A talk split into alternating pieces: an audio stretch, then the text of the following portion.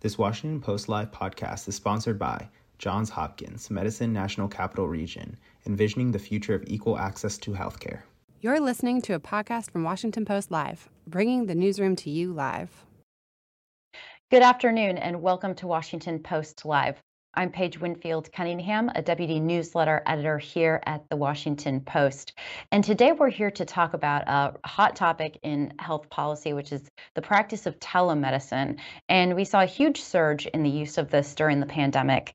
Uh, here uh, to discuss that with me today are doctors Lisa Fitzpatrick, the CEO of Grapevine Health, and Susan Gallani, an assistant professor at Harvard Business School. Welcome to both of you. Thank you. Thank nice you. To be- uh, and to our audience, remember we always want to hear from you. You can share your thoughts and questions for our guests on Washington Post Live by tweeting at Post Live, and we will try to incorporate some of those throughout our discussion. Uh, well, let's get started with you, Dr. Fitzpatrick. Um, I mentioned this at the outset, but the pandemic had a massive impact on the practice of telemedicine. Can you walk us through what we learned about the use of telemedicine, especially for seniors, over the last couple of years?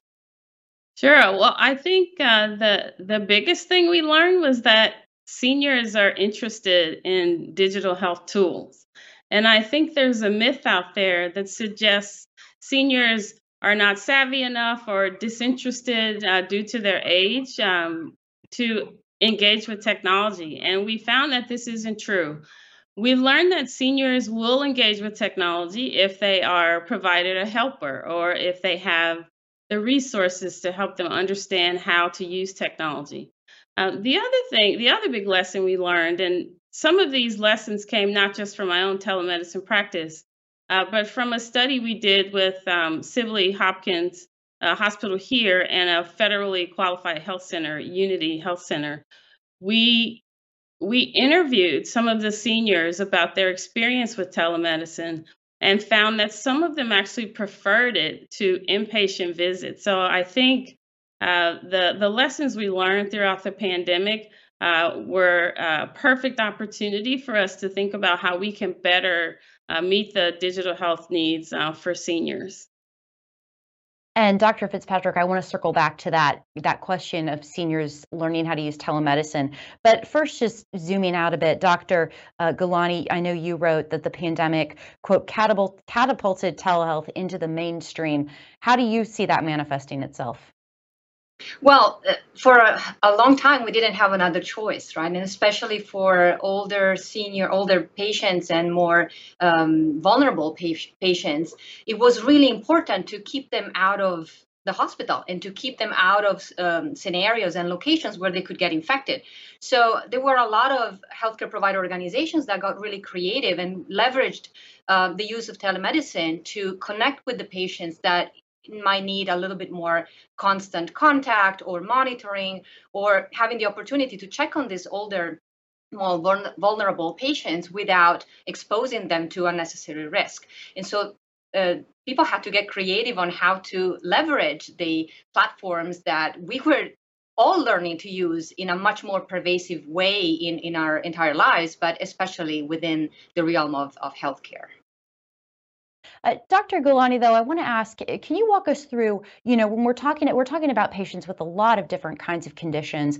Uh, I assume that there are some patients for whom telehealth may not be appropriate. You know, I'm thinking about when I go see my endocrinologist, does she need to see me in person all the time? Not always, but am I taking my you know four year old in to get checked out for for a cold or something that might be a different scenario so you can, can you walk us through kind of who you think most benefits from telehealth and then who it may not be appropriate for Absolutely. There, uh, like you correctly say, there's variation in the benefits that we can um, obtain from the uh, more pervasive use of telehealth. And it's by no means a panacea. It doesn't apply everywhere. It's not perfect for everybody. There's a lot of um, considerations that we need to bring into the um, reasoning as to whether telehealth is, is an appropriate solution for every patient. Uh, and focusing on elder patients, um, we have to consider their cognitive limitations, for example, or even more benign things like hearing impairments and other type of, of limitations that might limit the benefits that could um, come up come out of having access to your physician without leaving your home or having to find a means of transportation. So there's certainly benefits for um, those patients that have maybe less um, needs of a physical contact with the uh, with the physicians. So the physician cannot examine the the, the patient in person, uh, but you know. Um, to the extent that there is a um, room for discussion about the patient condition, checking on their vitals. We we also need to, I guess, define telehealth. What do we mean when we say telehealth? Is it just a video call, or is it a broader set of devices, which includes wearables and blood pressure cuffs, and other devices that could inform the physician on the vitals of the patient. So, depending on the condition of the patient, we could have more or less benefits coming out of a telemedicine visit. What I believe is one of the uh, biggest um, advantages of, of telehealth is having this possibility to connect with the patient without um, having to rely on means of transportation. With some sometimes elder patients are um, have more uh, barriers to mobility and to independence to getting to the doctor's office. But your example is very is very fitting in the sense that sometimes um, office visits and examinations need to be in a in a co-located scenario in which the, the physician can actually um, you know examine physically the patient. On the another benefit though that we have um, learned about in my work with my co-authors Tom Feeley, Jose Figueroa, and Umar Ikram on the use of telemedicine for uh, older patients is that sometimes this gives the patient a more comfortable scenario because they are in a comfortable setting that is known to them, and it has proven useful to letting them open up to the uh, physician to share more of what's going on in their lives instead of being in a sterile, un- unknown, uncomfortable setting in a in, a, in an exam room in a physician's office. Additionally, a lot of physicians have manifested uh, some um, appreciation for the opportunity to take a little glimpse in the settings in which the patient lives. Do they have a comfortable uh, living room in which they're taking their call? Do they have somebody with them? So there's a lot of soft information that can be gathered by this virtual visit. Dr. Fitzpatrick, let's go back to this issue of uh, seniors and their ability to receive telehealth care. Uh, and I know you've said that there's less of a digital divide problem in this country than a digital literacy problem. Can you explain what you mean by that? Sure. There, there are mountains of data by now showing that most people have access to some sort of technology, n- namely smartphones. I think the latest Pew Research data show that upwards of 90% of Americans, including seniors, have access to a smartphone. And smartphones can are capable of video uh, as well as text messaging and phone calls, email. So there, there are a variety of ways for us to reach people using technology. Some of them also have access to tablets. They're less likely to have a desktop or even a laptop. So I think the the notion that the digital divide means people because they don't have broadband aren't able to access the internet um, is is not true. And it's it doesn't um, comport with what we see on the ground when we're visiting people in their homes or talking to them in the community. So what we find is even though people have access to the technology they may not be comfortable using it or they may not know how to use it. So, if they're not proficient with using the phone, accessing the portal at their provider's office, figuring out how to execute a telemedicine visit, we need to provide the support to help them understand that. And so, that's what I mean by we need to provide support to improve digital literacy. So, can we help people understand how to maximize the use of the computer? That's in their hand. And we forget these smartphones are actually computers. And the last example I'll offer is a woman I visited early in the pandemic, a senior, who had a, an iPhone. And I left uh, a, a, pulse oximeter for her finger uh, to measure her oxygen. I left it with her and said, I would like you to check your oxygen and then text me the number every hour. And she said, Well, I would, but my phone is broken. And I said, Well, what's wrong with your phone? She said, I forgot my password. So we had a conversation about what that meant and how she could go about accessing her password. So that's just one example of many we've run across that highlight the need for us to help people become more proficient. And we find that once they do, they actually they they enjoy the experiences much more. Well, and Dr. Fitzpatrick, I know that you have observed that many seniors, as you say, initially need someone to maybe get them set up on the technology, help them to log in, um, but then they will get comfortable with with the virtual visit. Um, do you think there's enough recognition, I guess, of in, in the medical community of the ability of of older adults, say in their 70s or 80s, to ultimately use this technology as long as they have, uh, you know, the resources to learn how to use it initially? Thanks for asking that. No, there isn't. I think we need um, to talk a lot more about how seniors are capable of using technology and offering the support for them to do so. Um, I think, again, if you talk to any number of seniors, they're on a continuum from no, I'm not interested in using any kind of technology, all the way to someone like my own mother who has in her in her living community has taught other seniors how to use the computer and how to check their email. So it's really important for us to uh, dispense with the um, the misnomers around how people use technology because of their age. I actually now believe that age is somewhat irrelevant, and it's really about the person's in, the person's interest and whether or not they have the support they need um, to use it.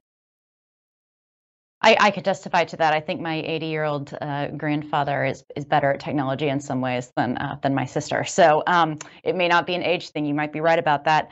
Um, Dr. Gallani, uh, I know that you also did research on how healthcare providers uh, could discern if patients had the technology for virtual visits and then try to gauge whether they're able to use it correctly.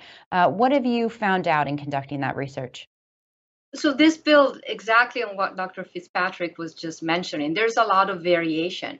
And organizations that are interested in leveraging uh, virtual health or telehealth uh, devices need to understand, first and foremost, what is the ability of their patient to interface with those devices and uh, help and support the the gaps. So to, to close the gap between the needs for the technology and the ability of the user.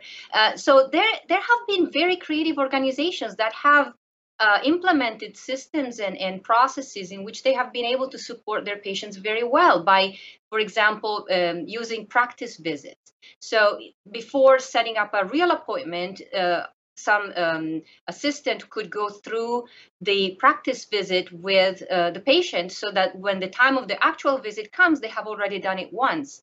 Um, other organizations or other solutions that I've, I've observed include sending somebody to the home of the patient to help them set up their technology and do a dry run with them.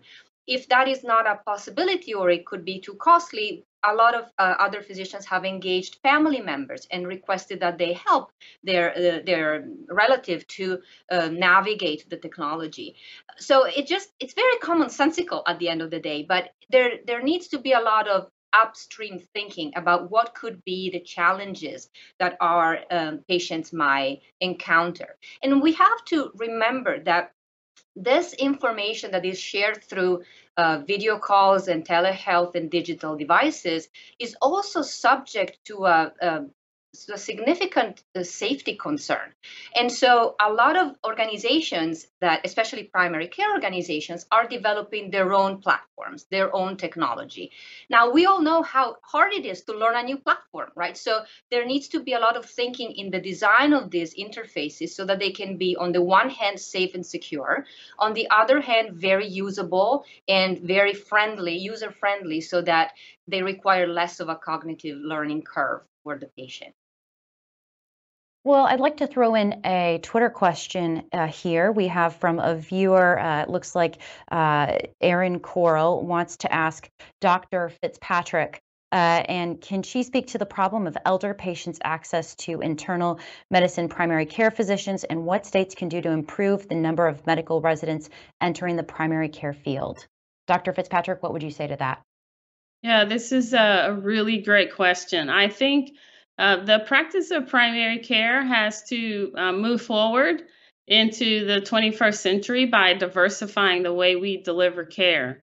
And I think it can't only be within the four walls of a clinic. So, in addition to telemedicine, what are some ways that we can reach people in places where they already are? And there are quite a few um, healthcare startups that are focused on how to diversify the way care is delivered, whether it's through mobile vans, uh, home visits, partnering with community based organizations that already provide support for seniors, and then providing some health related resources that way. And I think if we offer those that range of opportunities to medical students and even people who are pre-medical uh, thinking about medical school, we may be better. Uh, we may be in a better position to entice them uh, to consider primary care as a uh, as a, a, career. But I think ultimately we have to find ways um, to help alleviate some of the burden people have with their student loans because I think for the students I've mentored, a lot of them, that's their biggest concern. I remember uh, a student telling me he's going into radiology and he really wanted to do primary care, but he just couldn't afford um, to to make that choice based on the salary he'd be getting as a primary care doc. So I think finding people who are passionate about primary care, but who are willing uh, to be creative about the way care delivered is is delivered and where it's delivered. And Dr. Fitzpatrick, I, I want to also ask you, going back to telehealth, about a concern that is sometimes raised, and that is if we get to this point where people are very comfortable with these telehealth visits, uh, is it possible that they could get to a point where they're very hesitant then to come in for an in-person visit, even when it might really benefit them? And I, as I as I ask you this question, I sort of think this is sort of a problem I think employers employers are having right now, where many of us are used to working from home. Now that they're trying to get people to come into the office, that can be a little bit difficult now that people are so comfortable at home. So, what would you say to that concern? I, I, while I'm very supportive of telemedicine and digital health tools um, to support people's healthcare, I think it can't supplant uh, the face-to-face visit. But what we need to think creatively about, as I was speaking about just a minute ago, does that visit have to be in the confines of four walls of a doctor's office? Because if we think about the no show rates, so no show rates are calculated based on how many people are supposed to come to clinic that day and how many actually show up. And depending on the clinic, it can be as low as 10%, it could be as high as 50 or 60%. And when we ask people why that is, why they're not coming, it's inconvenient. People have to work, they have social demands uh, that interfere with their ability to come to a primary care clinic. So I think if we are creative about this, we can we can marry the technology, the innovative technology associated with digital visits, as well as providing the, the resources people need for face to face or physical visits. And I think in many cases, physical exams are still warranted for a lot of people. And I'm a little dismayed that some people haven't had a physical exam in many years because their providers just don't think there's value in it. I've even heard uh, someone in uh, the health innovation space say, well, ultimately, you won't need doctors at all because technology will be able to do everything you do. But doctors are here because we are able um, to intuit. We are able, we have empathy, compassion. We can read body language in a way that I think even the fanciest AI may not be, be able to. Um, someone I'm sure will try to prove me wrong, but there is a need for physical exams. And I hope uh, we don't leave this conversation uh, thinking that technology can do it all for us. And some people may not want that we need to retain choice for people to see a provider face to face and have that augmented uh, with a telemedicine visit.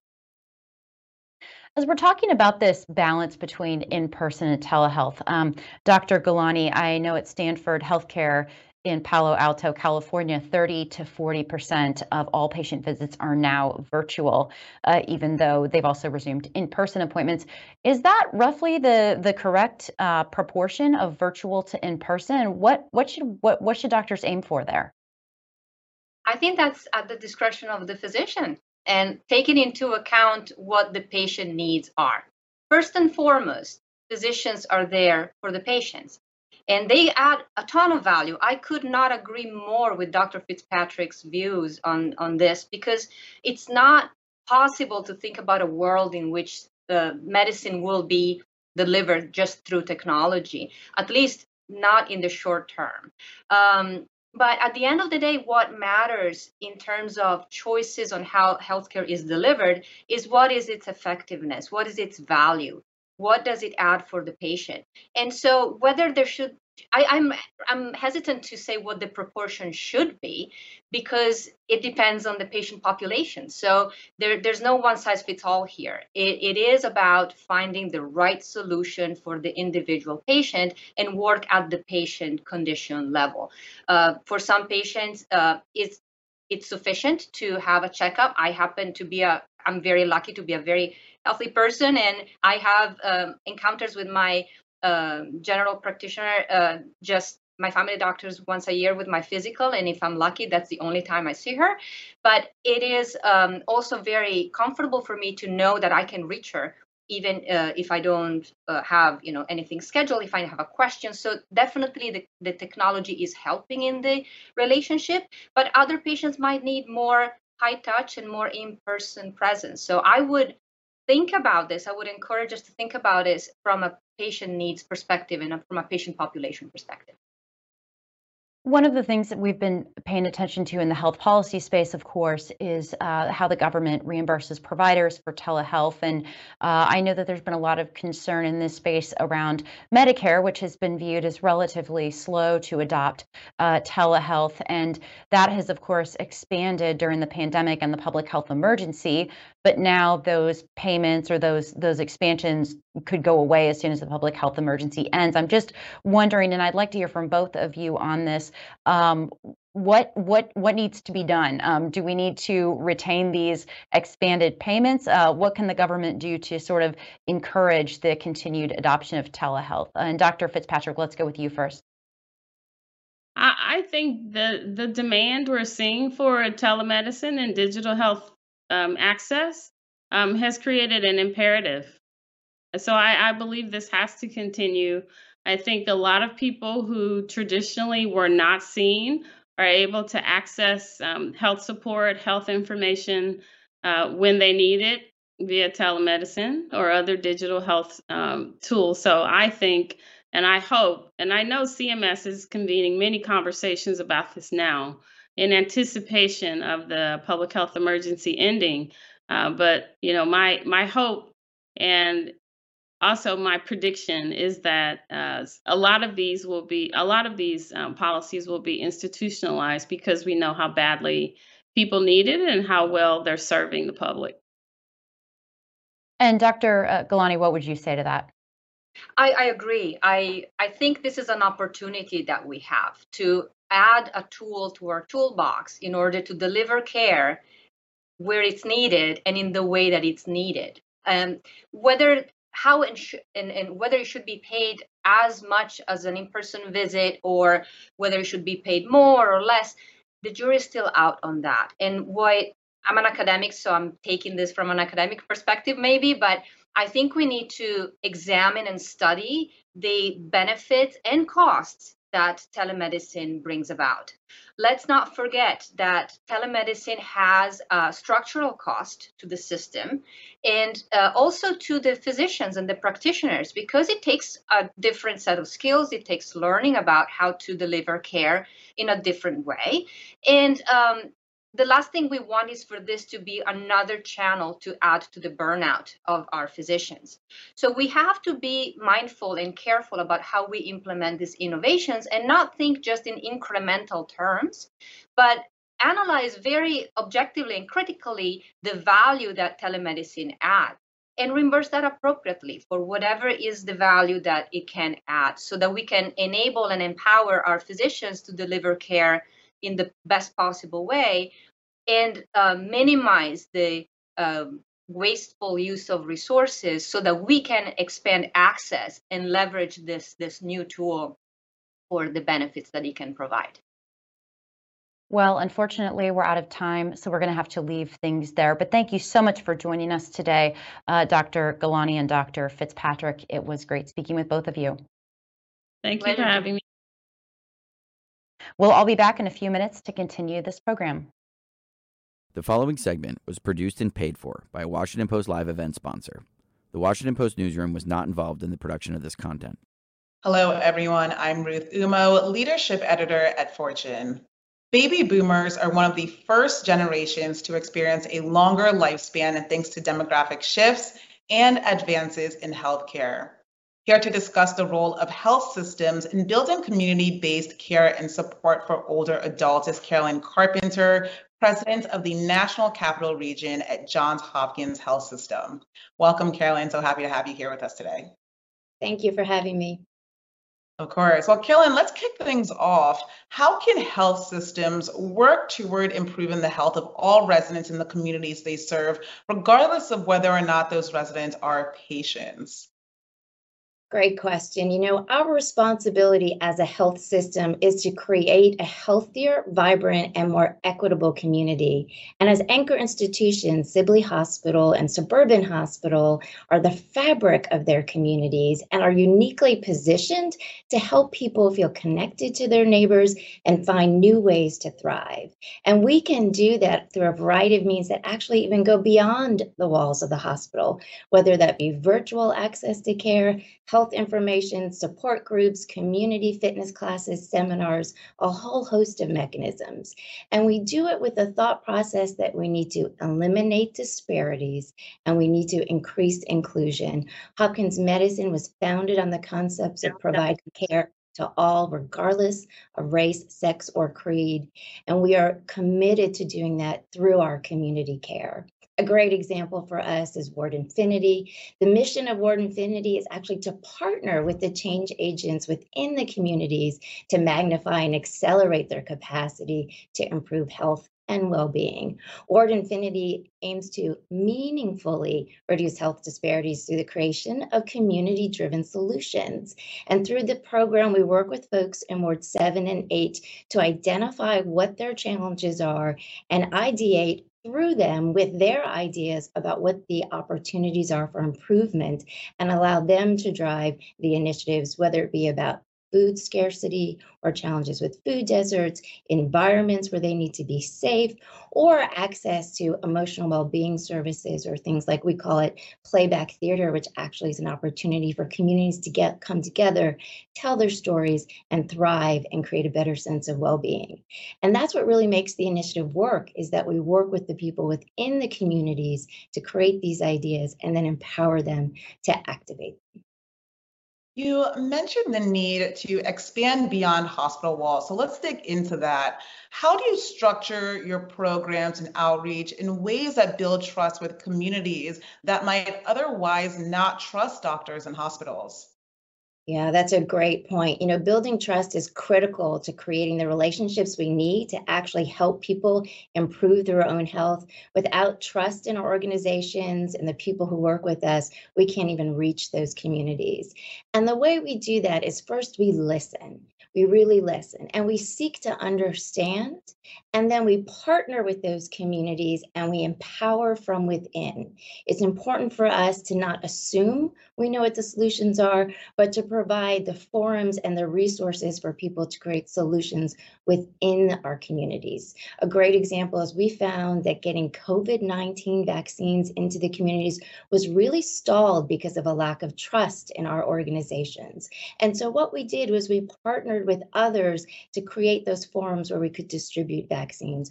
We actually worked with folks in our senior living facilities, for example, in DC, and asked them to help create the forum by opening, actually opening facilities or spaces within those senior living facilities where we could come and provide the vaccines on site, even walking door to door within some of those facilities to provide vaccines to folks. So the thought process of actually working with the people within the community and having the trusting relationship that they have allow us to actually have access to providing care. Very well said. Uh, it's also hugely important that health systems break down barriers to acquiring quality care. What can health systems do to create more equitable access to health care for older adults? Oh, that's a great question. You know, the concept of caring for older adults is a critical one as we see the aging of our population. When we think about in the next three to four years, we'll have those baby boomers, and those baby boomers are 77 million strong, um, reaching the age of 80. And we know 80 is one of those times in our lives when we're actually needing more and more care. When you're, you know, a young 75, usually only about 10% of those folks need what we call long-term support. When you get into the 80s, it's 40% of those individuals need support. And support, we know, really means that we need to do a better job of providing access for those folks. We need to provide education, we need to provide communication, and we need to provide models of care that are actually reaching our seniors. From an access perspective, the use of technology can't be underestimated. You know, um, telehealth visits have exponentially increased in our industry, and that's a fantastic thing for our elders. But it requires they actually know how to use um, the technology. And we've gone through like our C- uh, Sibley Senior Association to have programs where we actually get that technology out individually into the homes and then have different organizations help teach our elders how to use that technology from a communication perspective, MyChart, which is one way of sending messages, we've increased from about 90,000 a month to 270,000 a month in terms of messages to our folks.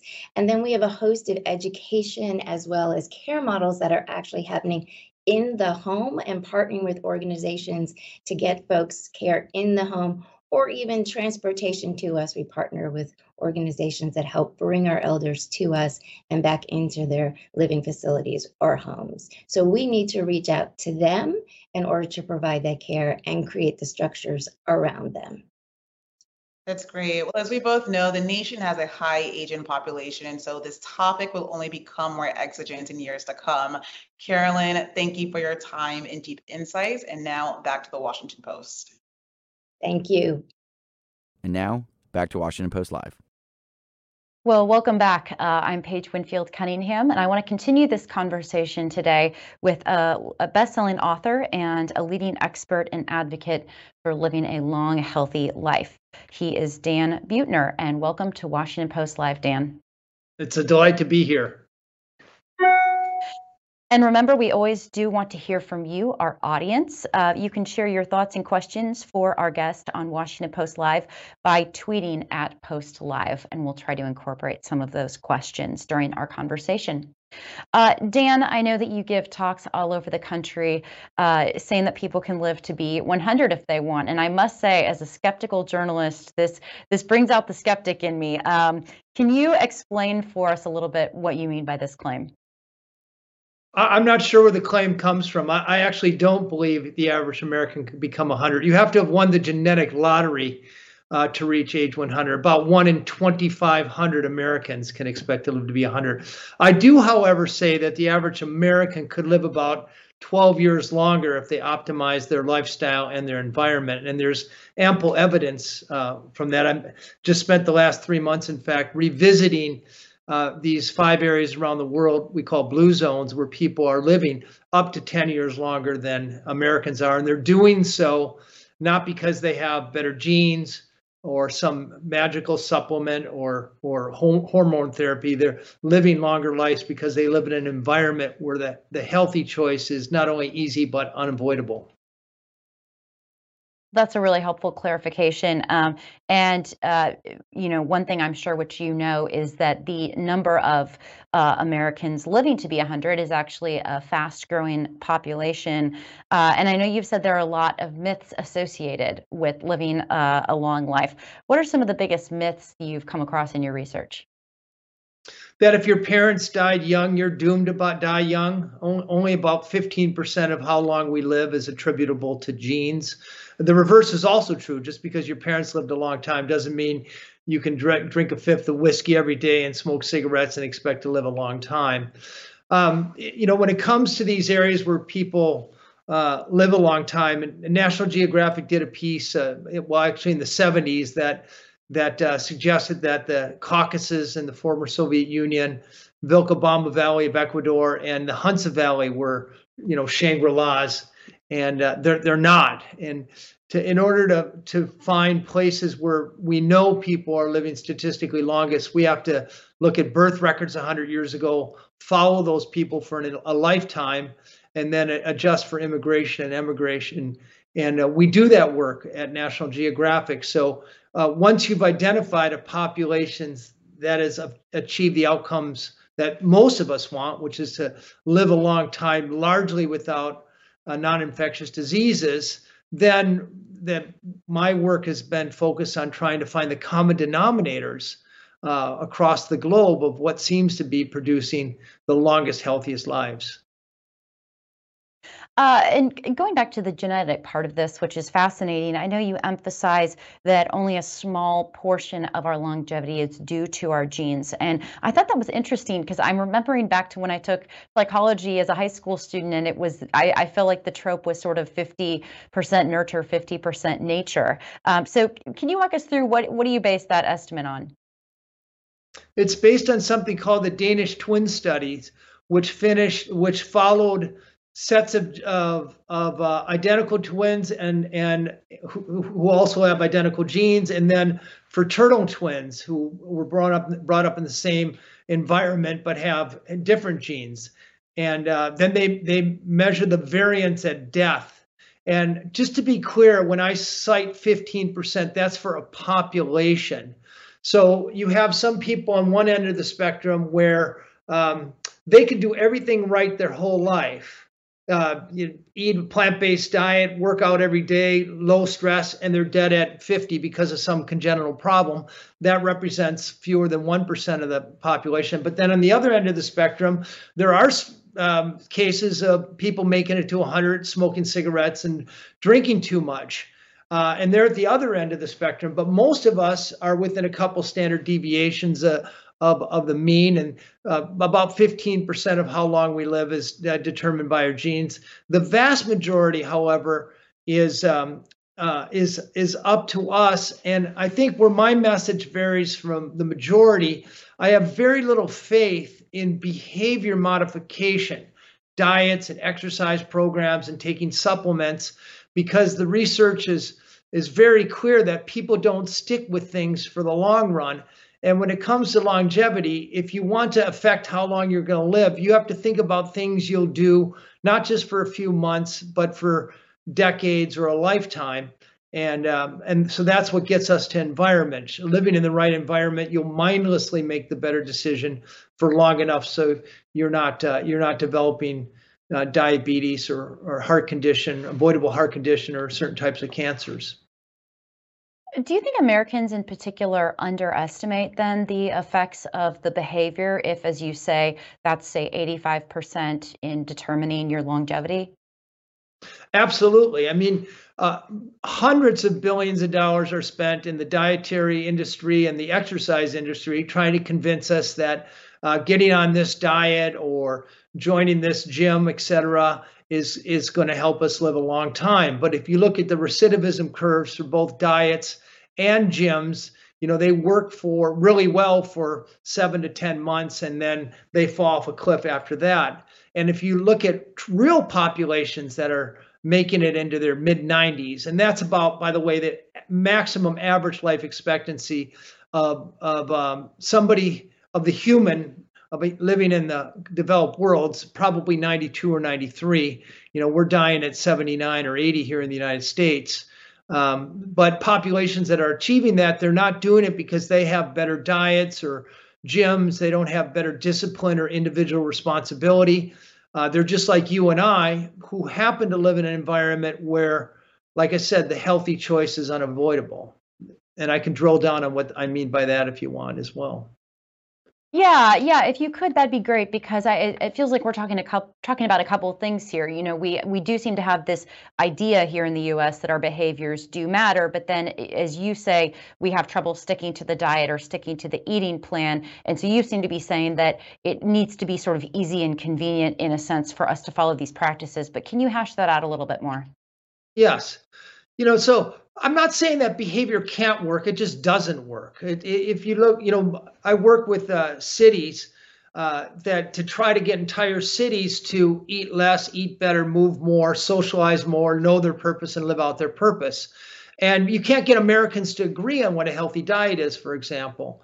Um, they, it's not that there aren't single digit percentages of people who have the discipline and the presence of mind to do the right thing for decades, but uh, for the vast majority, it just doesn't work. So if you if you um, if you look at what centenarians have actually eaten to live to be 100, and with National Geographic and Harvard, we did a meta analysis, all five blue zones.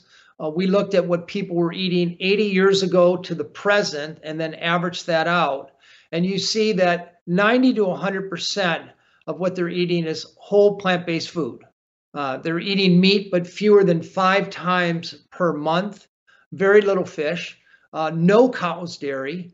Uh, the the foods that form the the cornerstones of their diet are always whole grains, greens, nuts, tubers like sweet potatoes, and beans. Uh, every diet of longevity in the world, they're eating about a cup of beans a day, which is probably adding about four years to your, their life expectancy.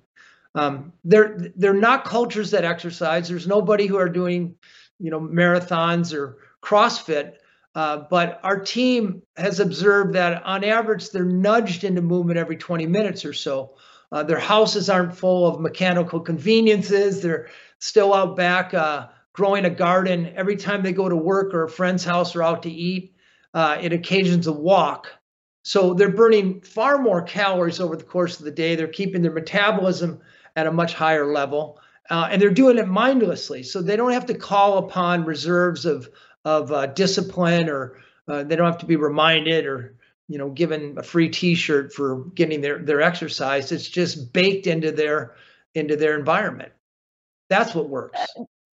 Uh, so I want I want to dig a little deeper into one one aspect here that I'm a little confused about still because I know you talk about so we're talking about diet, but I know that you also talk a lot about uh, living in community, about spiritual health. Can you kind of dissect that for us a little bit in terms of which of those things you see as most important for this longevity that you that you're talking about? So when you look at the common denominators of the longest lived places, they all tend to belong to a faith. And we know that people who belong to a faith-based community and show up at least four times per month live four to 14 years longer than people who don't. And the people enjoying that 14 years tend to be inter, inner city youth. So it's arguably the most cost effective public health intervention there is, is getting people involved with a faith. Now, you can't really measure spirituality, but you can measure uh, religiosity, which is simply how often do people show up at church, temple, and mosque. And there's a clear advantage uh, to getting people involved with a faith. Um, what was the other question you wanted? Well, I think just sort of uh, clarifying where you see the role of diet and then the role of these other aspects of health and and and how I guess perhaps how you would rank those things in order of importance for longevity. I think eating a whole plant-based diet, uh, uh, overeating a standard American diet, it's probably worth between six and 12 extra years of life expectancy, given your age. Um, I think second, the second most important is uh, being socially connected. We we know that people who are lonely in America, which means they don't have three good friends they can count on on a bad day, they lose about eight years of life expectancy. And especially after COVID, we're increasingly imploding into our houses and our apartments and relying on our our handheld devices for our social interaction. We're looking at places around the world where people are uh, longest lived and happiest, they're doing uh, six to eight, seven hours of face to face social interaction with people they can count on. Uh, I, would say that's a, number three. I would say uh, getting uh, 60 to 75 minutes of physical activity a day. And by the way, I don't mean pumping iron or something strenuous. Uh, that actually um, stressing yourself too much with physical activity actually uh, uh, builds up oxidative stress, which will increase your aging. Uh, the ideal physical activity for just about every American is simply walking. And most of us can get enough of that if, if we live in neighborhoods where to get to grocery stores and coffee shops and to our friend's house and to work on foot uh, pretty much does the trick. Uh, it gets us 90% the way there. Um, and then I think having a strong sense of purpose. Um, Robert Butler, who was the uh, original director of the uh, National Institutes on Aging, authored a study looking at retrospective writings and found that people who could best articulate their sense of purpose were living seven years longer than people who were rudderless in life. Now, now these are things where I can't package them up and sell you a pill or a supplement or make a quick buck. But the research that underpins these things is vast. And it's manifest in these blue zones, these cultures where people are actually getting the years we wish we were getting. And by the way, doing so at a fraction of the healthcare costs that we're spending in this country on largely sick care. You have a best-selling selling book called Blue Zones Kitchen, uh, in which you outline 100 recipes for healthy living. So when I go home tonight, uh, can you give me a recommendation on what I should make to feed my family? Yes. So I met the family that that won the Guinness World Record for the most uh, for the longest lived. Nine siblings, collective uh, age 841 years. Every year of their life, they ate the same minestrone soup, three beans, uh, onions, garlic, red pepper, finished with the extra virgin olive oil. They ate that every day of their life with the sourdough bread. Both of the recipes are in that Blue Zones uh, kitchen. I think it's a great way to start your day. I did anyway, and it works for me. Now the trick I got, I guess, is getting my kids to eat it, right? Um, uh, this is all really fascinating. Um, I, I do want to dig into the exercise part a little bit more, which I know you already referenced. Um, but as you know, of course, these kind of like hardcore exercise programs are so trendy right now. Um, but can you talk a little bit about the research that you've looked at in terms of uh, figuring out what the best kind of exercise is for us and why you think strenuous exercise is not, in fact, the best option? Well, last week I was in Sardinia, uh, Italy. They they have nine times as many centenarians per thousand people than we do in the United States. Uh, probably eight years extra life expectancy, much lower rates of cardiovascular disease. You can't find a gym in any of the five blue zone cities. You look at their life; they wake up every morning. They spend a few hours in their garden. Uh, they'll spend a few more hours uh, pasturing their their their uh, animals, sheep or goats they come back and they do a little housework and they take a nap. Uh, so these are people who um, never exercised a day in their life; they just live their lives.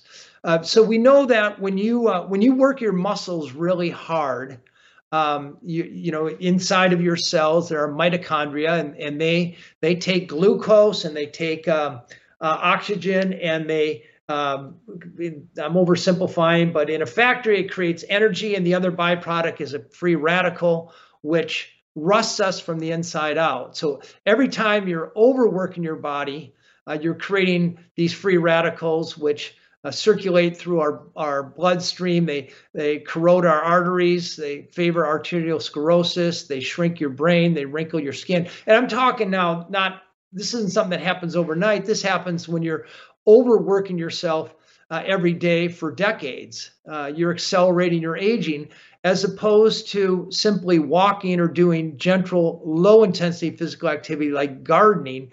That actually lowers uh, stress hormones and and and uh, slows down the aging process as opposed to the opposite.